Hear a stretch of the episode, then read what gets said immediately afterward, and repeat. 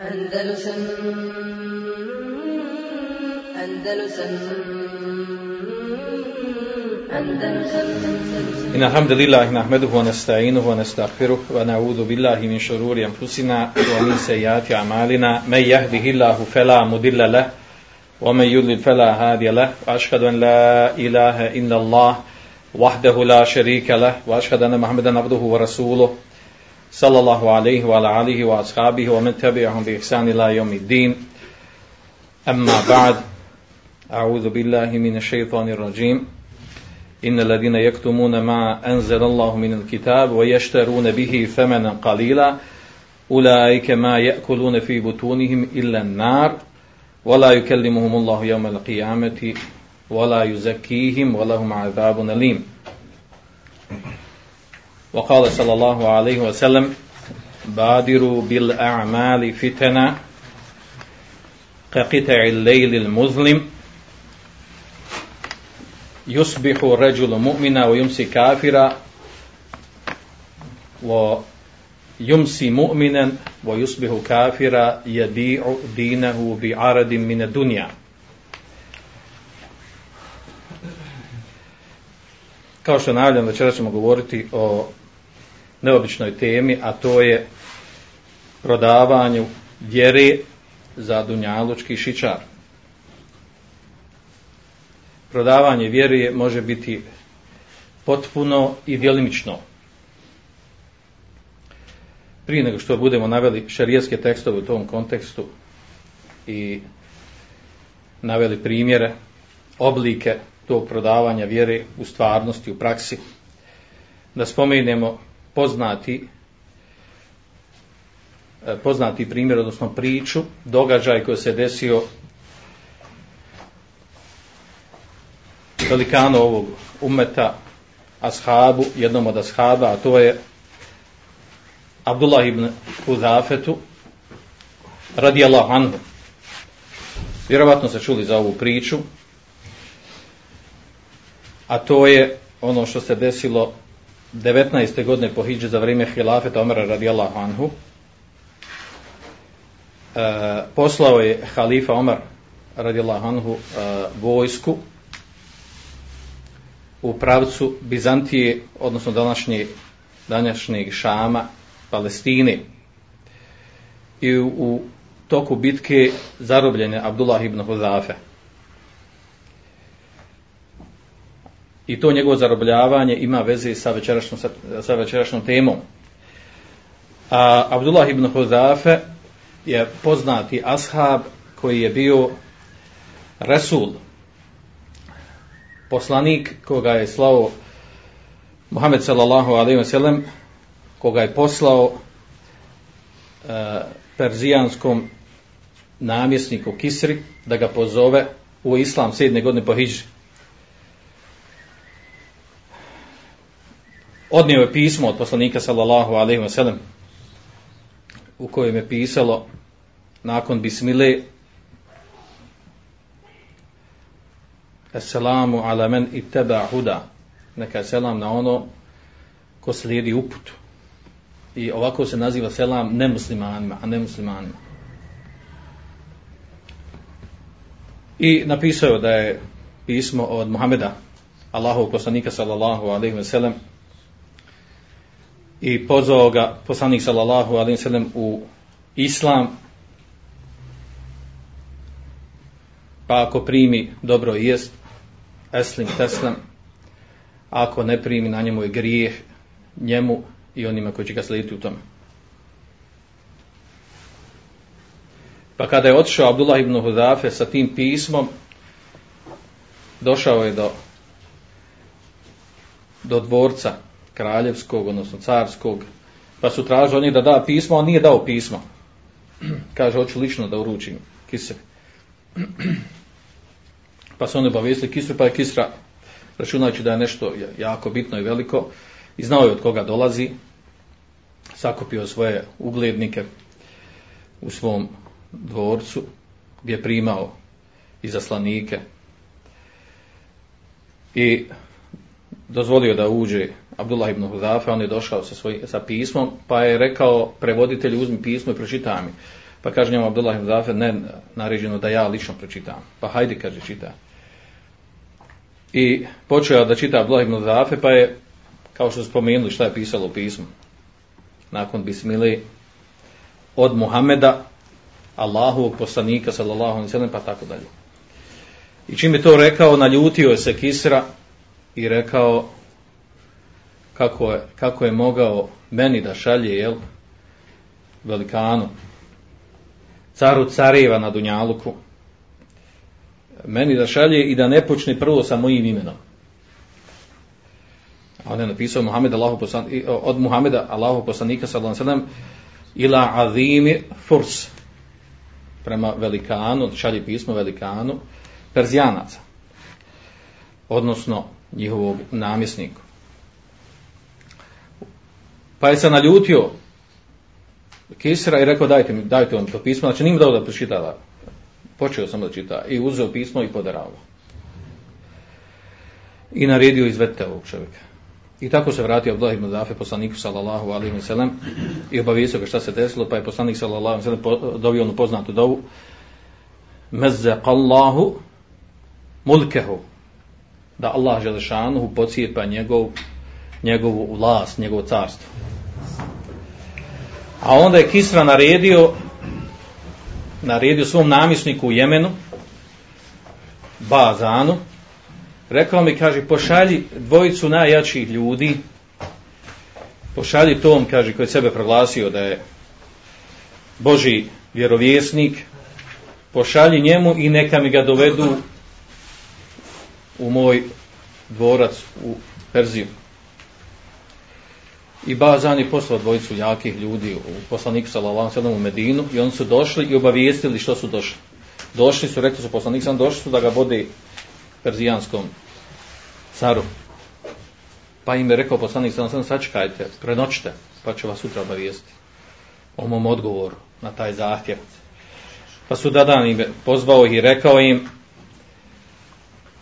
vratite se vi svome namjesniku Jemen više nije Kisra car namjesnik. Pocijepalo mu se carstvo nego je ubio ga kaže njegov, njegov sin. Pa su ova dvojica vratili svome namjesniku Jemen i tako mu prenijeli a još nije bila došla vijest iz, iz Perzije. Nakon nekoliko dana došla je vijest da je zaista da je sin ubio svoga oca na vlasti i da se podijeli sinovi zaratovali između se, uglavnom on preuzeo njegovu vlast i da ga ovaj sad novi njegov sin uh, napisao mu, uh, tretira ga kao svog namjesnika u Jemenu. Pa je bio razlog to da ovaj namjesnik perzijanski u Jemenu da primi islam. Kada je čuo to, kako je mogao znati Muhammed sallallahu alaihi sallam za tu, za tu vijest, prije što se mogla, mogla njemu doći. Znači, to je bio Abdullah ibn Zafe. Kada je otišao znači, u, u Palestinu, bio je zarobljen sa skupinom uh, muslimanske vojske, a on je bio od ashaba, a ono ostalo su bili tabini, znači 19. godine po Hiđu. Pa je čuo e, bizantijski car, Kajsar, da među njima ima jedan od ashaba, Pa je rekao, dovedite mi ga. Zašto? S kog razloga? Zato što je čuo da su ashabi poznati bili po hrabrosti i po ljubavi prema šehadetu. Da daju svoj život za, za vjeru. I po hrabrosti, odvažnosti. Pa je htio da ga provjeri. Kaže, dovedite mi ga. Pa mu rekao, pa mu je rekao bizantijski kralj, kaže hel leke ente te nesab wa utike nisve mulki hoćeš li da primiš kršćanstvo a ja ću ti za uzrad dati pola moga carstva. Vlada će zajedno sa mnom. Šta mi je odgovorio Abdullah ibn Hudafe to je onaj moment to je ono što navodimo u kontekstu večerašnje teme. Prodaja vjere za dunjaluk ovdje je nuđeno mnogo dunjaluka, dao me pola svoga carstva. A mnogi prodaju vjeru za mali dunjalučki šičar. Potpuno ili djelimično. Pa mu je odgovorio Abdullah ibn Hodafe, leo a'tajteni džemi'a ma temlik, kaže vo ma vo mulkil arab ma rađatu an dini Muhammed sallallahu sallam tarfeta ajnin kada bi mi dao kaže sve što ti posjeduješ. I kaže sve što je u vlasti Arapa kaže ja, se, ja ne bi ostavio vjeru Muhameda sallallahu alaihi wa sallam sa kojom došao Muhammed sallallahu alaihi wa sallam kaže nijedan treptaj oka. Pa kaže njemu kralju onda dobro kaže idan aktuloke onda ću te ubiti ja pa mu je odgovorio Abdullah ibn Dafe kaže radi šta hoćeš pa, mu, pa je naredio vojnicima pa su ga razapeli stavili ga uz jedan zid i doveo je strijelce naredio da ga gađaju. S tim da je bilo naređeno da gađaju pored njega, da ga ne ubiju. Kako bi ga zaplašio.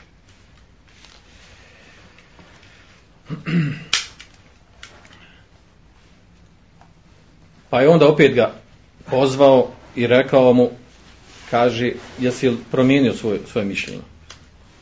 Kaže on, nisam.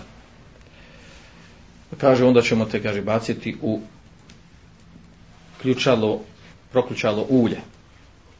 Pa je naredio da donesu veliku posudu u kojoj je bilo ulje, pa je naloženo ispod i počelo da ključa to ulje. A onda je kralj naredio da dovedu a, dva zarobljenika od muslimana i naredio da jednog od njih baci u ulje, ključalo. Kada su ga bacili, prije toga u jednom od ovih rivajeta kojim se prenosi ova predaja, a, tražili su tog muslimana da primi kršćanstvo, pa je on odbio. Pa su ga bacili, pa kaže, kada su ga bacili, njegove se, njegove se meso odvajalo od kostiju. Bio strašan prizor. A onda su, onda je naredio da uvedu Abdullah ibn Huzafu i da njega bacio. Kada su ga doveli i on je pogledao iznad ulja, počeo je da plače, odnosno pustio je suze, počeo su da teku. I tamo su ga uzeli vojnici da ga baci, onda je naredio kralj, kada je vidio da on pušta suze, naredio, kaže, stante, vratite ga ovamo. Ponadao se kralj, računao da je, da se on pobojao, da se boji. Pa ga pitao, jel, šta te je rasplakalo? Što plačeš? A onda mu odgovorio Abdullah ibn Dafe, ima više predaja šta je tačno odgovorio, uglavnom u ovom kontekstu kaže moj život kaže je nefsun vahide. To je jedan život, jedna duša. Kaže pa ja sam želio kuntu eštehi en je kune bi adedi ša'ari enfus. E, govori zašto je zaplakao. Volio bih kaže da koliko dlaka ima na meni, da kaže toliko imam duša, pa da budu bačene, da budu bačene u ovo ulje i da umrem radi Allaha Đelešanu. Pa je ostao car, Kajsar, kralj, bizantijski zadivljen tim prizorom, tim riječima pa je naredio da odustane od toga da ga bacu. Stante, kaže. I rekao mu, kaže, hel leke en kabil resi wa uhalli ank. Kaže, hoćeš li da mi poljubiš glavu, pa ću te ja pustiti. Oslobodit ću te. Kaže njemu Abdullah ibn Hudafe, radi Allahu anhu, kaže, wa an jamil asra a može da to bude kaže i za sve ostali zarobljenike pa ga pogledao kralj i pristav rekao ne, da pa Abdullah ibn Zafe poljubio njega u glavu i onda je kralj naredio da puste i njega i sve ostale zarobljenike. Pa je došao Abdullah ibn Zafe sa zarobljenicima kod, kod Omera radijallahu anhu i obavijestio ga šta se desilo. pa kaže njemu Omer radijallahu anhu, a Omer je tamo bio pred kraj svog hilafeta, prije nek što ubijen, kaže, hakuna la kulli muslim, en ju kabile re'se ibn Hudafe. Kaže, svaki musliman bi trebao da poljubi glavu ibn Hudafe. Kaže, vana ebdovu, a ja ću, kaže, prvi. Ja ću to prvi uraditi. Pa je poljubio njegovu glavu. Ovaj događaj često se e, govori na hudbama, na predavanjima, na dersovima. Uglavnom, kao primjer ili hrabrosti ili ili požrtvovanja žrtve radi Allahove vjere. U ovom kontekstu večeras u kontekstu toga da nije da nije pristao da proda svoju vjeru da proda svoju vjeru za dunjalog a da, davana mu je mnogo dunjaluka. I zaista je ovo divan primjer. Njemu je a, dat i nuđen ogroman dunjaluk i on je odbio a nažalost mnogim muslimanima zbog njihove slabosti u vjeri slabosti imana slabe veze sa Allahom Đelešanuhu slabim jekinom zbog slabog sabura na, na iskušenjima e, mnogi muslimani nažalost prodaju vjeru ili potpuno ili dijelimično za manji od dunjaluka. Kao što kaže uzvišeni femenen qalila u sedam ajeta koje ćemo spomenuti gdje spominje Allah Žešanu ne prodajte moje ajete odnosno moju vjeru za mal dunjalučki šičar. Što ne znači da za velik treba prodati nego obično oni koji prodaju prodaju za nešto malo i mizirno prije nego prije, pređemo na dalju, na dalje dalju tematiku vezano za za govor o prodavanju vjeri, samo da, da napomin da po pitanju ove priče koje sam spomenula od, od Abdullah ibn Huzafe da oko njene vjerodostojnosti ima govora upitnosti.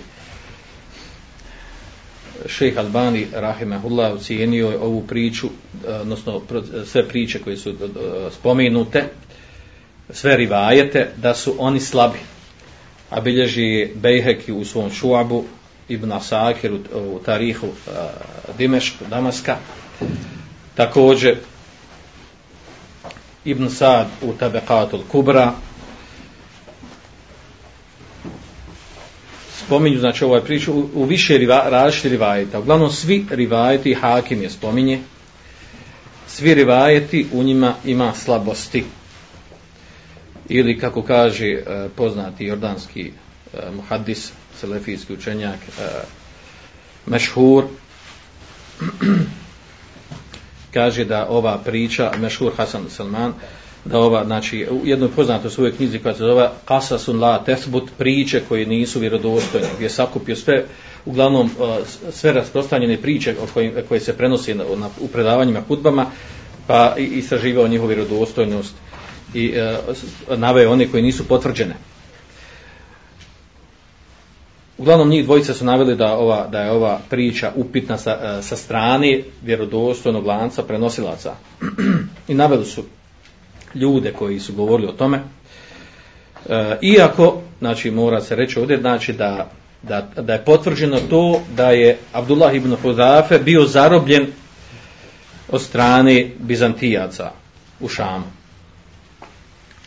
I to spominje imam Zehebi u svome tarihu od Islam i e, halife u svojoj knjizi Tarih i Hakim to spominje za, za vrijeme Omra radijallahu anhu da je bio zarobljen. Pa je e, s tim da prenose i tu priču, poput Ibn Sadu, Katul Kubra i Vakidi, prenose da kada su uh, Bizantijici zarobili Abdullah ibn Fadafeta da je tada došla vijest naravno do, do Omara radijallahu anhu, pa je Omer radijallahu napisao pismo u E, Konstantinopolis i tražio da ga oslobode. Pa se onda, znači, i ta, i ta vijest kosi sa ovim, sa ovim što se desilo. Ili postoji mogućnost da je, znači, da je, e, da je Omer radijalno kada je tražio da ga oslobode, da je onda, da je onda, e, da je onda car Kajsar namjesnik bizantijski u Šamu, da je onda jel, stavio na iskušenje Abdullah ibn Hudaf.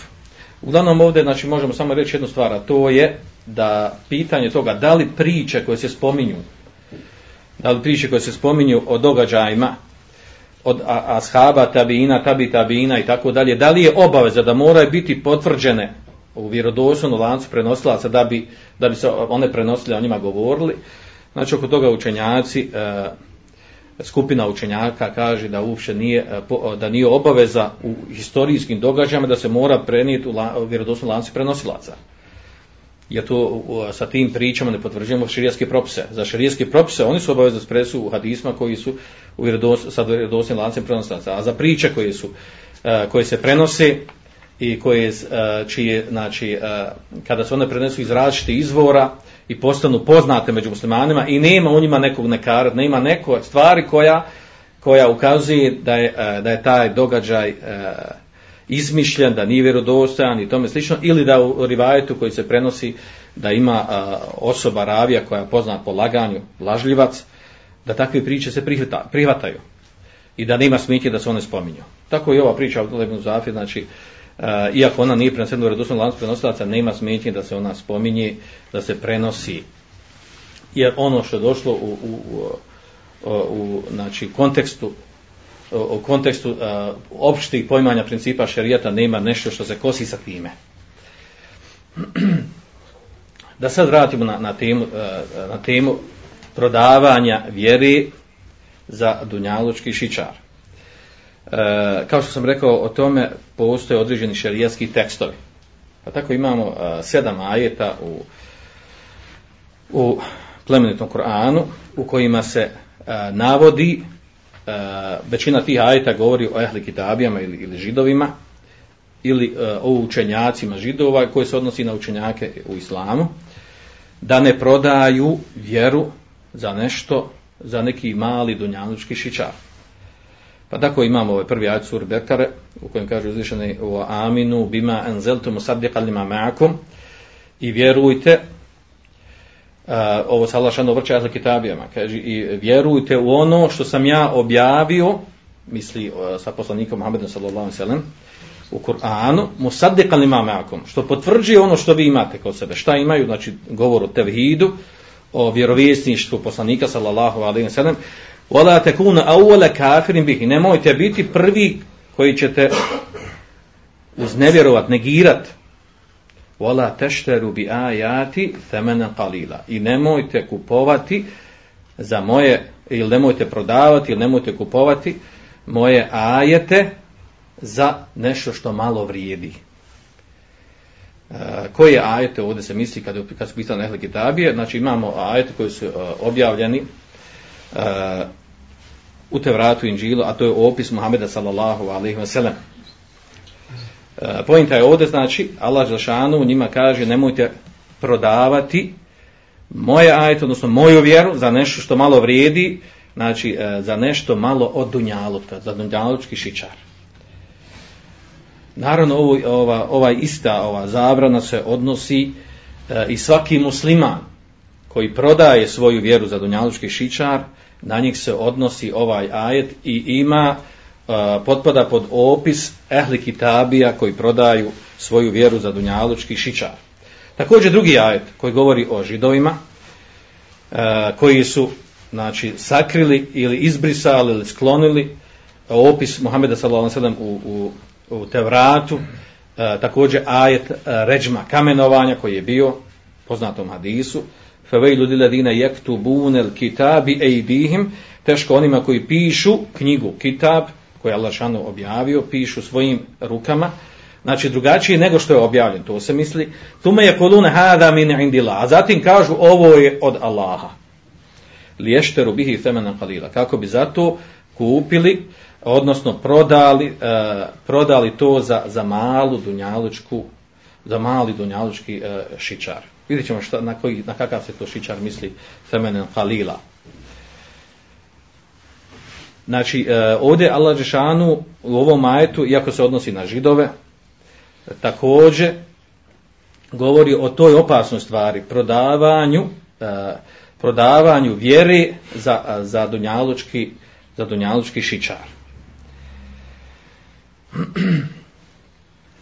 Ta prodaja može biti i sa, kao što ovdje došlo, znači, kao što su oni e, e, pisali ono što nije objavljeno, tako može biti od strane kod muslimana prodaja sa tumačenjem onim što nije došlo u šarijetskim tekstovima. Nešto došlo u šarijetskim tekstovima kitabe suneta, a da onaj koji tumači iskrivljeno tumači. Zbog čega? Zbog dunjalučka, zbog položaja, zbog ugleda i slično što ćemo spomenuti inšala. Također, treći ajet govori o židovima i o ulemi islama i njihovoj ulemi. Kaže, ine ledine eh, jektumune ma anzelala mina kitab. Zaista, oni koji kriju ono što je Allah objavio u knjizi. O ješterune bihi temena kalila. I kupuju zato eh, znači, za, eh, mijenjaju zato, prodaje to za nešto što malo vrijedi. Eh, Allah Žešanu govori o židovima. I govori o židovskoj ulemi. A učenjaci islama to uh, govori da se to odnosi na ulemu u islamu koji postupaju na isti način. Kada kriju ono što, odnosno ne obznanjuju ljudima znanje koje je došlo u Kur'anu i u sunetu. Ulajke ma jekulune fi butunim ili nar. Oni neće jesti u svojim stomacima osim vatru Osim vatre, kaže, vola ju kelimon, gdje će Allah šalno sa njima razgovarati na sunji danu, ja omen kijameti, vola ju zekih, vola mazavo nim, kaže, niti će ih očistiti uh, i njima imat će bolnu, bolnu kaznu na ahiretu. Također četvrti ajet govori o židovima i u, o, u, u lemi islama i u lemi židova. A to u suri Ali Imran, ovo se do sad bilo u suri Bekara. وإذ أخذ الله ميثاق الذين أوتوا الكتاب لتبيننه للناس ولا تكتمونه فنبذوه وراء ظهورهم Kaže, kada Allah Žešanu uzo ugovor, napravio ugovor sa onima kome je data knjiga, sa židovima, leti ubejinu nehulin nas. Da, da je sigurno, da će te sigurno, znači on se obavezal na to, da će sigurno to obznaniti ljudima što je objavljeno. Vola tek i da to nećete kriti. Kaže, fe nebe duhu rado huri. Pa kaže, pa su to stavili za svoju leđu u doslovnom prevodu, odnosno nisu radili po tome na što se obavezali. Voštara u bihi semenan kalila. Pa su to prodali za nešto što malo vrijedi. Fe bi se maj ješteron. Kako je to ružno ono, ono što su time kupili, zašto su prodali. Ovo, ova isti ajet se odnosi i na ulemu u islamu koja prodaje vjeru za dunjaluk. a naravno ako se odnosi na ulemu onda se odnosi i na, E, e, na ostale muslimane. Također, peti ajet govori ahli kitabe, la, la ješterune bi ajati temene kalila, e, šesti ajet o židovima, govorimo o ajetu kojima je došlo to. Inna anzela teurate fiha hudeva nur, ovaj dugi ajet na koji završava. Vomen lem jahku biman anzela feudajke umul kafirun. U, u, u sredin tog ajeta je došlo, 44. ajet sura Al-Maide, kaže e, fela fala nas kaže nemojte se bojati ljuda, ljudi kaže washtar washtar wahshawni e, i kaže bojte se mene wala tešteru bi ayati thamanan qalila i nemojte prodavati moje ajete odnosno moju vjeru za nešto što malo vrijedi i sedmi ajet ištero bi ayati lahi kaže a ovo se odnosi na u, u tefsiru Uh, E, po većinu fesir odnosi se na, na, na muslimane i na Kur'an, kaže ištere bi ajati lati, kaže prodavale su, prodavalo za Allahove ajate, za Kur'an, temena kalila, nešto što malo vrijedi od dunjaluka. Odnosno, ostavili su slijedženje Kur'ana i e, Kur'ana i sunneta zbog svojih e, strasti i, e, i e, zbog svojih strasti i dunjaličkih prohtjeva kaže fasaddu an sabil. Pa su time odvraćali od Allahovog puta in, uh, e, innahum sa'ma kanu ya'malun. Zaista je ružno kako su oni postupili. Znači ovo su kuranski ajeti koji govore o prodavanju Allahovi ajeta, odnosno Allahove vjeri zbog dunjaluka. Znači o toj temi je govorio Kur'an. Također imamo poznati hadis koji bilježi muslim u svom sahihu da Buhurire radi Allahu anhu, koji govori o ovoj temi, a to je Badiru bil a'mali fitana. Kaže poslanik sallallahu alejhi ve sellem požurite sa dobrim dijelima prije nego što prije nego što nas dođu fitne koje, sa kojima će biti ljudi zauzeti pa neće moći raditi dobra djela. Kakve će biti fitne? Kaže qaqita lejlil muzlim. Te fitne će biti kaže poput mrkle tamne noći. Yusbihu rajulu mu'mina wa yumsi kafira. Takva će znači nastupi fitna. Tako kad kažemo ovdje fitna. Na što mislimo ovdje u fitni? Znači fitna koja dolazi iz raznoraznih e, e, uglova, ne samo fitna rata, nego fitna i dunjaluka, e, znači fitna i metka, fit, fitna žena, fitna slabosti, fitna džehla i tako dalje, sve što može doći pod po to poimanje. Kaže, Jusbihu ređulu mu'mina u jumsi kafira, čovjek će osvanuti kao mu'min, omrknuti kao kafir i obrnuto, kaže, wa jumsi mu'mina u jusbihu kafira i omrknuće mu'min, a osvanuti kao kafir je bio dinehu bi aradim ne dunja. Prodavat će svoju vjeru za dunjalučki šičar. Za nešto od dunjaluka. Ovo prvo smo već rekli šta znači ovaj prvi dio hadisa. Požurite sa dobrim dijelima prije što nastupe fitne. Naravno, ovdje prvenstveno se misli na fitne koji su nastupili sa ubijstvom Omara radijallahu anhu, poslije ubijstva Otmana radijallahu anhu, pa poslije toga a, onaj sukob koji se desi između a, a, Muavije i Ali radijallahu anhu, odnosno kada su, kada su nastali Havariđi, pa poslije njih Kaderije, pa poslije njih oni ostali novotari i fitne koji su nastali a, a, i sukobi u umetu. A onda, znači, e, ovaj hadis ima i šire značenje. Kad god se pojavi e, fitne u kojima se ljudi ne mogu snaći i ne mogu razumjeti, e, ko je ispravan, koju pravu, šta treba slijediti, koga treba slijediti. Prije nego što nasupi te fitne, kad stvari i koliko toliko jasne, treba požuriti sa dobrim dijelima. To je razumijevanje u prvu dila hadisa. A ovaj dio, da će čovjek osvanuti kao mumina, omrtni kao kjafir i obrnuto, e, tumačenje toga na, navodi Tibi u svome, uh, svome komentaru e, knjige Miškatul Mesabih, e, imam nebevi nije komentarisao, naveo komentar u svome sahihu muslima. E, tumačenje navodi ovdje tri, e, tri vrste tumačenja. Dok ima, dok su neki učenjaci sa vremena navodili i druga vrsta tumačenja, gdje su navodili jel, da će ljudi zbog svog džehla, zbog svog neznanja, poput recimo Bim Baza i neki drugi činjaka, kaže jel, e, kako čovjek može jel, osvanuti kao mumin, omrknuti kao kafir, znači zbog, e, zbog e, svog džehla, zbog e, e izgovaranja riječi s kojima može izaći iz islama, e, zbog okolnosti u kojima živi e, i slabe, tanke vjere kod njega, pa e, proda svoju vjeru, uradi nešto što ga izvodi iz islama, a takva vremena mogu doći došla su i prisutna su sada u savremenu dobu. E, on je naveo takve primjere. Dok je Imam Tibi naveo e, sljedeća tri primjera, navešću ovdje, jer je vrlo bitno ovo tumačenje, Uh, iz kog razloga? Zato što ovaj, zna se danas ovaj, neko kad, uh, kad dođe tumač neki hadise ne vraća na komentare u Lemi kako su komentarisali, nego onako iz, uh, od sebe doda neki, napravi neke komentare. Skoro sam čuo jedan komentar uh, na, na ovaj hadis. Kaže kako čovjek može da, da osvani kao mumin, a da omrkne kao kafir, pa kaže tako, kaže što kaže što čita u noć raspravlja se ovdje na Facebook, na internet, na Viber, na ovo, na ono prati ko šta priča, raspravlja, mudruje ovako, nako i, i čita u noć tako provede i osvani kao kafir. Malo neobično tumačenje, ali ima je tako protumačeno, ovaj, pa me zaista navelo da ja da pogledam, da nisam nikad tako nešto čuo, pa sam provjerio, nisam nigdje našao da neko tako govorio, moguće da je to neko možda da bi ovaj za ovi, ovi sa hudbi da je to tako govorio. Uglavnom ovo što navodi imam Tibi kaže, e, prvo tumačenje to kaže da će da, da, da recimo bude sukob kaže između dvije, e, dvije skupine među muslimanima, ali bori se kaže la, radi asabijata ili gadaba. Radi nekog nacionalizma, e, radi, radi sukoba koji, koji, koji se vraća E, na porijeklo, na dunjaluk, na vlast kaže fa yastahiluna dama wal mal pa ohalale jedni drugima i metak i krv živote. Naravno, kada musliman musliman ohalali i metak i, i krv, znači time sa ohalaljivanjem e, krvi i e, duše nečije muslimanu da ohalališ njegov život, da kaže da je halal ubiti tog, tog muslimana, time čovjek izlazi iz vjeri.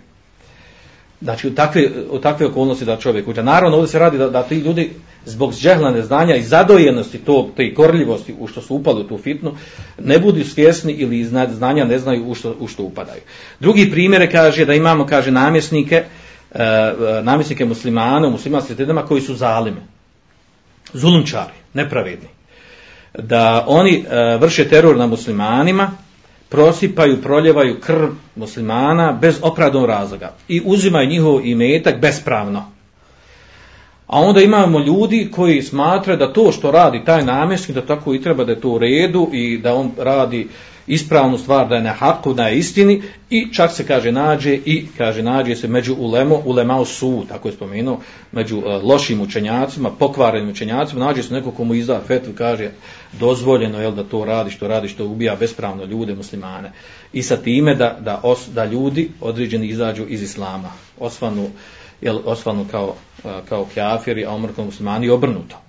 Treći primjer kaže, E, treći primjer toga kako se to može desiti kaže recimo kaže ono što se desi među muslimanima u muamelat i i mubajat odnosno boju.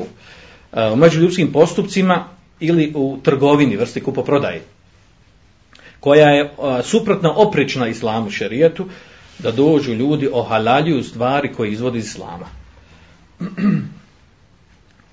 Pa time jel, izađu iz islama. Poput recimo danas slačni primjer jel, imamo ovaj, da je postalo e, uzimanje kamate i odaljivanje kamate kao nešto sasvim normalna stvar. I zaista, zaista iz toga nastanu jako osjetljiva pitanja da, da, da recimo jedna islamska institucija reklamira, ode i otvara neku banku za koju se zna 100% da, da posluje sa kamatom i reklamira i poziva da se dižu krediti kod njih i tako dalje. Sad posle pitanje da oni halalju ili ne halalju, ili su samo upali u grijeh i rade ga i tako dalje, u svjesni grijeh, ili nisu svjesni i tako dalje, znači otvara se tu mnoštvo pitanja. to je ta tri tumačenja koje je naveo, koje je naveo imam Tibi, a, dok imam Sanani iz Jemena učenjak, koji je živio prije 150 ili e, oko 200 godina, a, on kaže da ovdje stvari, da, da se ode, da se vraća ovo kako će kako osobe mogu jel osvanuti kao mumine, omrknuti kao kafir i obrnuto kaže to u stvari govori o tome to je e, ne misli se znači ovdje imam čak i e, skupna čaka kaže da se ovdje ne misli doslovno nego misli da će biti tako ljudi e, tako će se slabo držati vjere. Da se ne zna jel da toliko prevrtljivo će se ponašati kao ponaša se kao kafir jedno vrijeme u istom danu i noći, a jedno drugačije se jedno vrijeme kao mumin, jedno kao kafir. Toliko će biti prevrtljivi i nestalni. A u tom kontekstu kaže ima Sanani kaže je te sahelu nasu bi emri din wala yuqaddirunahu shay'a. Kaže ljudi će toliko znači omalovažavati i biti nemarni prema stvarima vjeri, prema islamskim propisima, obilježjima vjeri, kaže tako da neće neće e, znači pitanje obilježja e, propise vjere neće mu pridavati nikakav značaj. Pa će tako olahko upadati određene harame i i tumačiti tretirati e, da da dođu takvo stanje jel da se mogu opisati da su da znači da osvanu kao mumini omrknu kao kjafri i tako dalje. A što se tiče ovog trećeg dijela koji je vezan za večerašnju temu a to je kaže je bio dinehu bi aradim dunja da prodaje da prodaje svoju vjeru za dunjalučki šičar. E, tu se narodno prvenstveno misli jel, e, prvenstveno misli, znači misli na, na, na bukvalno dunjalu, na imetak, na materijalne stvari. Međutim, šeh e, Uthejmin u svome komentaru Rijadu Salihina, Ibn Uthejmin, kaže la te dhunnu anel arda mine dunja huvel mal. Kaže, nemoj, ne, nemoj da misliš da je ared koji spomina, ared u stvari nešto materijalno, da je, tu, da je od Dunjalučki, na, da je Dunjalučki šića, da se misli samo na, na malo, odnosno na imetak, na materijalnu stvar. Kaže, kullu meta'i dunja aredun, sava, on kaže, e, sve što je Dunjalučki užitak, to je Dunjalučki šičar. Kaže, svejedno, kaže, sevaon malun, au džahun, au rijasetun, au nisaun, kaže, svejedno bio to imetak, ili položaj, ili namjesništvo, da, upra, da upravljaš nečim, ili žene, ili nešto drugo slično tome. Kaže, kullu ma fi dunja min meta'in fe inneho aredun. Sve što ima od dunjalučkih užitaka, kaže, to je, to je dunjalučka roba, odnosno dunjalučki šičar. Kema kale ta'ala, tebguna arad al hajati dunja, fe inda Allahi meganimu kathira.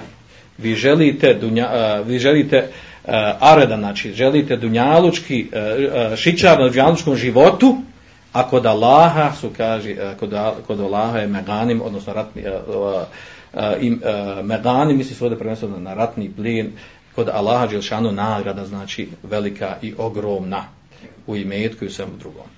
Uglavnom znači ovo je šerijski tekst koji direktno govori o ovoj temi. O tome o tome znači da će biti kod nas među muslimanima umetu ljudi koji će prodavati vjeru Međutim, kako to je da prepoznamo stvarnost, kako stvar da znamo to? To on u stvari je najteže, jel? E, ne možemo jedni drugi optuživati i upirati prstom tek tako. Ja ću navesti neke primjere, e, kako kažu učenjaci, medahiru. Znači, pojavne stvari koje vidim, koje se poklapaju s ovim. Evo, da navedemo te primjere. A prije toga sam spomenuo, znači, imamo prodaju vjeri za, zbog Dunjaluka, e, potpuno prodaju vjeri, znači čovjek da totalno stavi vjeru zbog Dunjaluka. To su ređi primjer, ali ima i toga. A imamo primjer, znači, da se djelimično ostavljaju propisi vjere i vjera zbog dunjaluka. A u dunjaluku ulazi sve što smo ovo rekli. Znači, može biti i metak, može biti položaj, može biti funkcija, zvanje, e, žene i tome slično. Od primjera toga. U praksi, znači, imamo.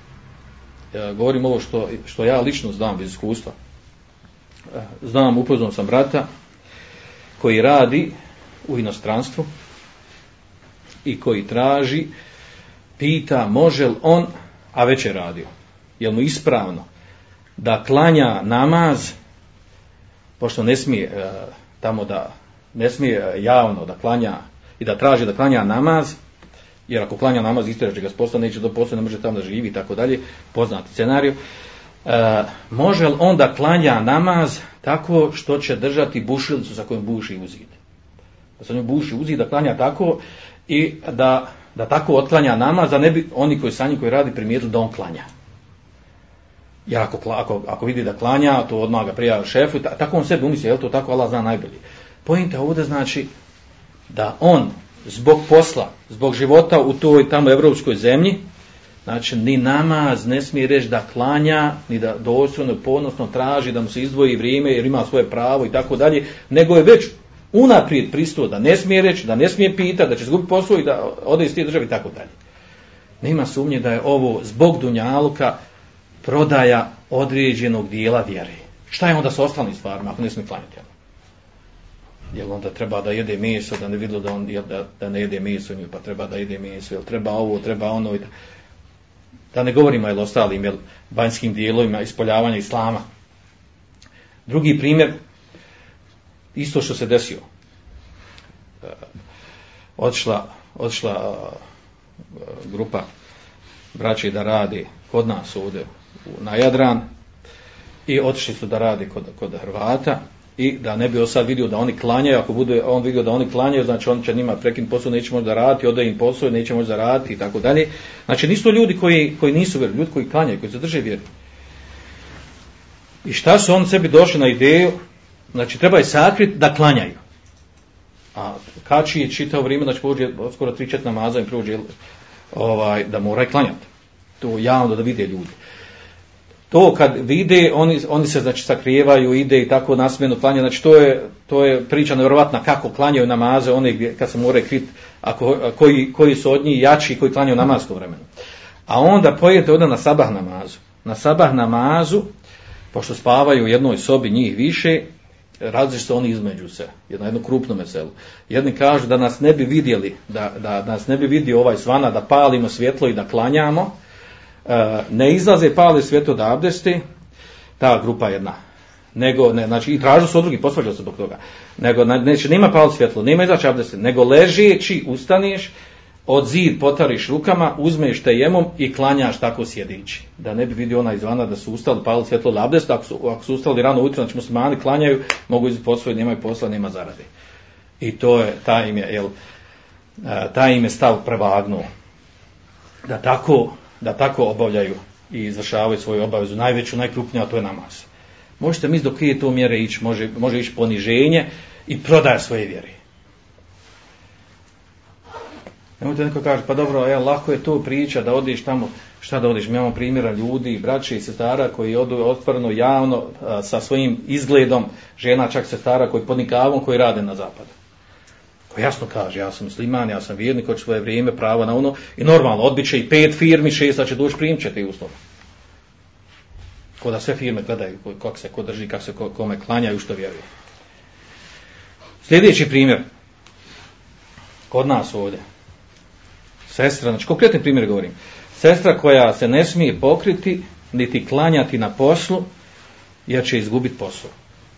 Znači, apsolutno ne klanja farzove i neće da se pokrije ni mimo posla, jer će, ako mimo posla se pokrije, neće reći da ona pokrevena po u firmi će saznat i, i tu nastaje problem. I nit, znači, e, znači nit, ova, i ta, ta osoba, govorim konkretno o osobi, znači, ona je, zna da je to nije red, zna da je vađi klanjati, zna da je vađi da se pokrije, Međutim, zbog posla, zbog para, zbog dunjaluka, ona to ne radi. Ako ovo nije prodaja vjeri i to krupni propisa, krupni stvari, zbog dunjalka, ja ne znam onda šta je. A onda da ne bi ispali samo kritični previše, da navedemo i ovu, ovu drugu stranu. Vi znate, hođe imame, mame, moje zine, koji rade novotarije, a znaju i priznaju da su novotarije koje rade, da nemaju osnovu sunetu i da ispravno se to ne radi. Međutim, što to radi? Jer će izgubiti posao, tako? Ako izgubi posao, nema čega da živi, nema čega da, da hrani porodicu. I zbog posla, zbog para, zbog dunjaluka, a nekad zbog te funkcije, znači, žrtvo je taj dio vjere. Iako zna, ubijeđen je da je, da je, da je ono suprotno, da je ispravno stavi da, tak, da treba drugačije postupiti. Takav primjer imamo, jel, i među među nekim našim koji drže predavanja, vazovi i tako dalje, koji ne smiju da govore istinu koju bi trebalo se radi po pitanju dešavanja u društvu i kod islamske zajednice i među nama, među svima, među svim skupinama, ne samo tekfiru, oni koji pretjeruju tekfiru, nego i oni koji pretjeruju novotarijama, ne smije reći istinu, Zašto? Jer se boji da će biti zatvoren, da će biti zabranjen, da će biti zabranjen rad, da to danosi štetu, da to nije... I onda sve to na kraju zamota u, u priču o mudrom djelovanju u davi. A u stvari ispadne, jel? Ispadne, znači, za mnogi od njih, da u stvari on čuva, čuva svoj kontinuiran rad, da ne bi izgubio šta? Ne bi izgubio određenu kefalu, primanja, mjesto, gdje drži predavanje, ovog, onog i tako dalje. Pojenta je ovdje, znači, da, da oni od koga mu ne zavisi njegov položaj, primanja i tako dalje, o njima može pričati i oplete priču koliko, koliko mu da, dadne. A ovim drugima, a e, tu kaže, jel treba mudro, treba fino, treba, mi hoćemo s narodom, hoćemo s našom islamskom zajednicom, hoćemo, znači tu ima jako divnu i lijepu priču. Također imamo roditelje, s druge strane, roditelje, koji govorimo o našim redom, jel? roditelje koji e, prilikom, ovo je sad postala, ne sad, mislim, to već vremena ima, ovaj, koji se drži eh, vjeri, znači roditelji koji su uvjeri, koji se praktikuju o, o, izborni islam, na sunetu su, kako to mi volimo reći, međutim, kada im čerka naraste, jedna ili više njih, i kad, kad dođe prosac, ako bi radili po onom hadisu, Iako u njima slabosti, opšte prihvaće kod, kod uleme kod učenjaka, kad ti dođe osoba sa čim si jel, vjerom i ahlakom zadovoljan, udajite svoje kćerke. Međutim, oni udaju za one koje, koje dođu sa žutim tablicama ili nekim drugim, sa nekim drugim krstom na tablicama, a, evropski normalno, da ima do, papire, da je bogat, da ima dobar siguran posao koji siguran 100 godina unaprijed. Znači, te kriterije su ti koji prevolađuju A inače, ako dođe neko ovamo, neki, neki miskin brat, jel, ovaj, miskin, ne mislim miskin u pravom smislu, nego nema ove kriterije, onda je odmah automatski njegova njihova čirka ide na studije, hoće da završi i tako dalje, ima druge planove i tako nije još rano joj je da suda i tako dalje. Šalo u stanju, međutim to je postala praksa. Nažalost. Ili stavljaju neke šartove, neke tamo, jel, ako zna da nije hafs, kaže šarte da završi hips. Ako zna da nije ovo završi, ka, hoće ona, hoću da zadaju, da, hoćemo, i tako dalje, znači neki šartovi, samo da se izbjegne, da se izbjegne ono što je ispravnije da se radi, a to je da se radi po hadisu. Šta to govori ovdje znači? Na to da se gleda dunjaluk, nažalost. Ljudi gledaju dunjaluk među nama. Ovo su primjer tog djelmičnog prodavanja i naginjanja na uštrb vjeri, uzimanja dunjaluka na uštrb vjeri. A imamo i potpunog. Vama je poznat, vjerojatno primjer, čuli ste ovaj, u predavanjima i versovima na hudbama, onaj primjer Halida Miska, Hafiza, Mojezina, u davna vremena koji je živio, pa je prodao svoju vjeru zbog komšinice kršćanke. Zaljubio se u nju, vidio je kad nije trebao da vidi, nije plaho baru pogled, uglavnom zaljubio se i tako dalje i ponudio je brak. Normalno ne bi se zaljubio da nije plaho kontaktirao sa njom. I ona mu slovila, nije problem, udaće se, ali da promijeni vjeru. On, Hafiz, Mojezin, i na kraju je pristao promijenio vjeru i, i zaboravio od Kur'ana, ono što je znao, osim jednog jedinog ajeta, priča poznata da ne spominjemo. A imamo primjera konkretni koje lično znam. Zamislite, čovjek, Arab, dođe u Bosnu da pomogne muslimanima, bori se u džihadu. I nakon rata vraća se odakle je došao, iz Evrope je došao. I u putu zaglavi u Zagrebu i u Zagrebu ode u neki restoran i zagleda se u neku Hrvaticu u kafani. I zaljubi se u nju, rodi se velika ljubav.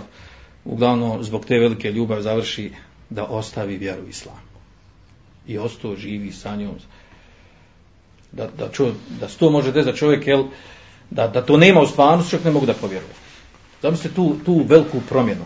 A to u stvari ono što, što je došlo u, u vjerodosnom hadisku koje bilježi muslim u svom sahihu da, da su srca između dva prsta milostivog. Pa i Allah šano okreće onako kako će. Da su srca promjenjiva, da su labilna. Znači, a mi to dobro znamo. Prije 15-20 godina koliko je bilo u ovim redovima među nama jedna skupina ljudi koji više nema. Otišli smo na raznorazne načine. A malo je oni koji su ustrajali i to na keramet bosanske davi koji 15-20 godina su drže čvrsto su na sunetu, drugi se promijenili, došli tobe, opametnili, vide ono što onda nisu vidjeli i tako dalje. Ili ja su i prevarili Arapi, jel su imali jel, velike, upalu imana i tome slično, imaju raznorazne šetanske izgovore. I, jel, i, i onaj veliki izgovor, jel, e, ovaj, pravi se ljudi mijenjaju, a tako se i oni mijenjaju. Jel. Pa onda drugi primjer, također Arapa, bio, zamislite, bio u borbi, bio u džihadu, žrtvovao se glavu, išao nekoliko puta da, da žrtvuje radi Allahove vjere i onda se desi nakon rata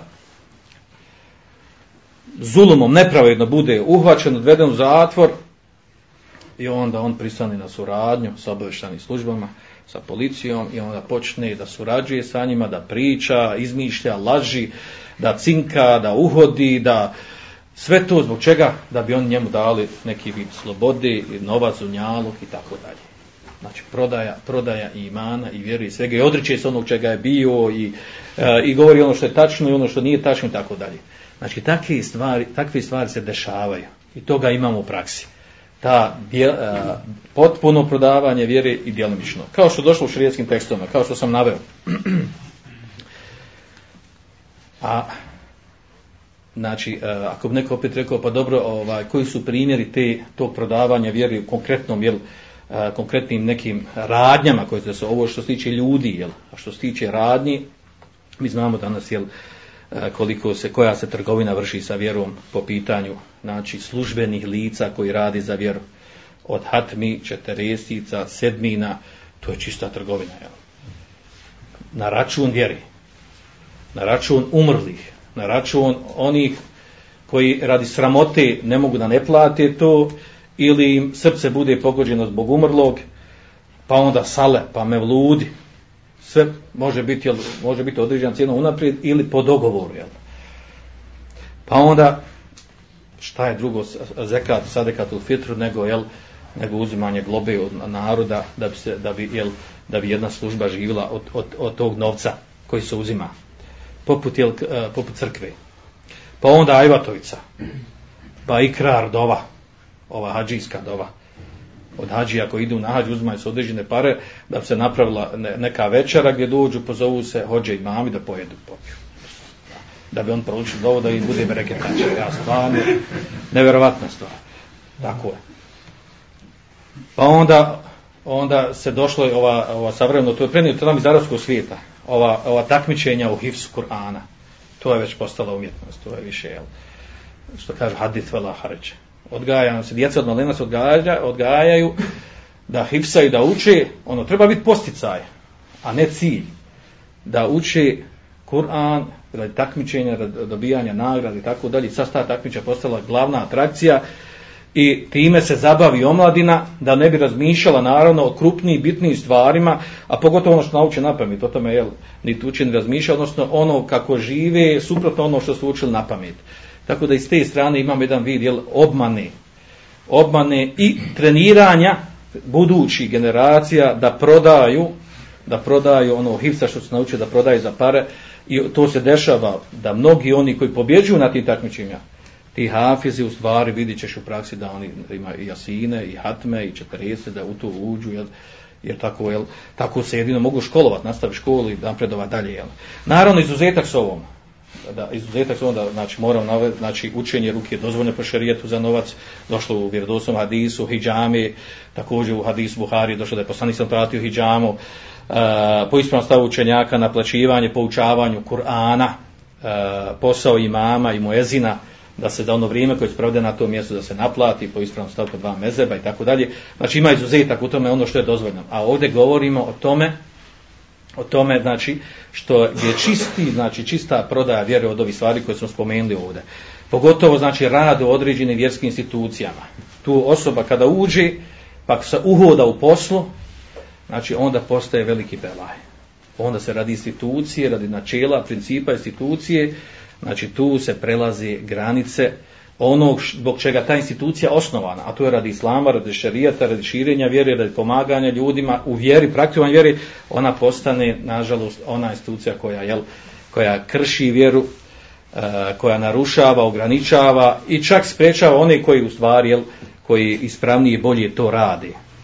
A da ne govorimo sad o prestojećim danima kojim dolazi, jel, od uh, učestvovanja u ovim neislamskim, uh, kršćanskim, praznicima, čestitanjem, na višim, na nižim nevojima, a, znači, sad taj skup, a ovo godinama već nas prati, znači ovo sve govorimo, to, to govori o tome kako postane nešto što bi trebalo biti vjera, nje, a, znači, a, ljudi se s time ismijavaju, pravi cirkus od toga, a ono š, a, na što vjera upozorava, i čega treba čuvati, to postanu obilježja vjerije i to postane zvanična, zvanični vid politike vjere i to je ono čega se treba držati.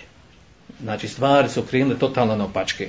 Da ne kažemo prodaja akide, akideske uvjerenja, znači to, to je jako opasna tema, znači iskrivljenja koja imamo akideska u praksi, kod tumača, kod koji tumače, to da čovjek načinje da govori, da pokuša popraviti, to je, kako kaže god nas, jel, kriva drina, Međutim, jel treba raditi, ne treba čovjek da gubi nadu, stvari treba popravljati, ima veliko hajra koji je na, po ovom pitanju. I naravno, u sklopu ovoga svega, možemo reći, dođe nam ona, ona kao poslastica, ona tema, jel, da imamo, da imamo i e, prodaja vjeri od strane ulemi, od učani. Ili tako, kako to je, voli tamo, reći ulema, ulema dinaru dirham, ulema dinare dirhama a, to je kad postane mu njegovo, njegovo vezifa kao učenog aulalima, postane, postane njegov život, njegov izvor, izvor obskrbi.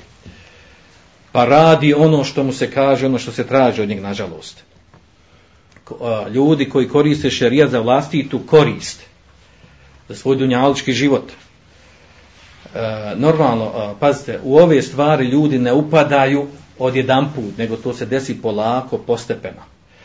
Pa onda među njima, znači, novotare, e, slijeđenje svojih strasti, a koja se vraća u stvari na dunjaločki šičar. E, osnova ovog iskrivljenja je osnova ovog iskrivljenja kod učenih, kod uleme u stvari e, uzimanje znanja od neučenih ljudi. Znači, od e, ljudi koji nisu istinski učenjaci, nego poluučeni, nadri učeni ili kvazi učeni. I kad se od njih uzme poimanje vjeri, onda se ovo iskrivljenje desi sasvim normalno, sasvim prirodno. I onda kada dođe onaj neki koji je drugačiji, on, on je izgleda jako čudan, jel? kao čudak. E, znači ti poluučeni, nadri učeni koji nemaju znanja, u stvari koji, e, čije, čije znanje koje, koje prezentira u stvari jedna čista filozofija, misticizam, eh, eh, teologija i sve drugo, samo ne ono što bi običan musliman trebao da razumije da radi u svome životu, eh, kada se kada znači od, od, od toga počinje belaj među među učenima. E, I normalno onda se ima kada tome do, kada to ovoj stvari dodamo ono što imamo među običnim muslimanskim masama, a to je da ljudi uglavnom su povodljivi. Obični ljudi, jako su povodljivi. I oni slijedi uglavnom neko ko je poznat, ko je dobar govornik, koji se naturio ljudima, Rekao, ja sam doktor, ja sam magistar, ja, ja sam hafiz, kura hafiz, ja sam vaj, ja sam ovo, ja sam ovo. Iza mene stoji ova, ja sam ovaj, tako i ljudi, jesi li, jesi, i tako je. Idemo za tebom. E, I onda se, znači, to je mahana kod običnih ljudi što su jako povodljivi. I što slijedi, što slijedi one koji stvari ne bi trebali slijediti. Takav primjer ima plaćan primjer, znači nije to nešto da kaže, jel to samo u naše vreme, eto iz Vitoperu, ne primjer toga da su ljudi povodljivi, mi imamo primjer kod Haruna, Musa i Haruna. Vi znate kada je Musa, alaihissalam, kada je otišao da, na razgovor sa Allahom Đelešanuhu, da je ostao Harun sa, sa Benu Israilom, i Harun je učen, i on je vjerovjesnik. A bio je sa njim Samiri, i Samiri je uspio da zavede ostali, a Harun nije uspio tu da odradi ono što je trebao da uradi. Pa je Musa, Alisa kada je došao bio ljud na Harune, uhvatio ga. Rekao, što, kako si mogao ti tu bio, kako su ljudi mogli jel, da naprave tele da obožavaju tele. Zlatno. E to je ono, to je, to je to ljudi. Kada ljudi slijede neko ko ima harizmatičnu ličnost, koji zna slatko pričat, dobro pričat, a to, znači, a šta bi bilo trebalo praviti? Znači, tu je problem, znači, ovo je sastalo, niti, e, znači, e, kvazi e, učenjarstvo, i onda povodljivost ljudi onda nastaje blag i belag u, u praksi vjernika. A u stvari, znači ispravno, da popularnost i položaj alima nije mjerilo njegove učenosti. Niti je bilo, ni kad biti. Mjerilo pravo učenjaka šta? Šta? Vaga Kur'ana i suneta. Ono što radi poziva da se slaže sa onim što došlo u Kur'anu i sunetu. To je jedno. A drugo, pravi učenjaci u lema isplivaju u vremenu fitne iskušenja. A zato ima primjere kroz istoriju. Možemo redom nabrajati. A dovoljno se primjera nama jako poznati.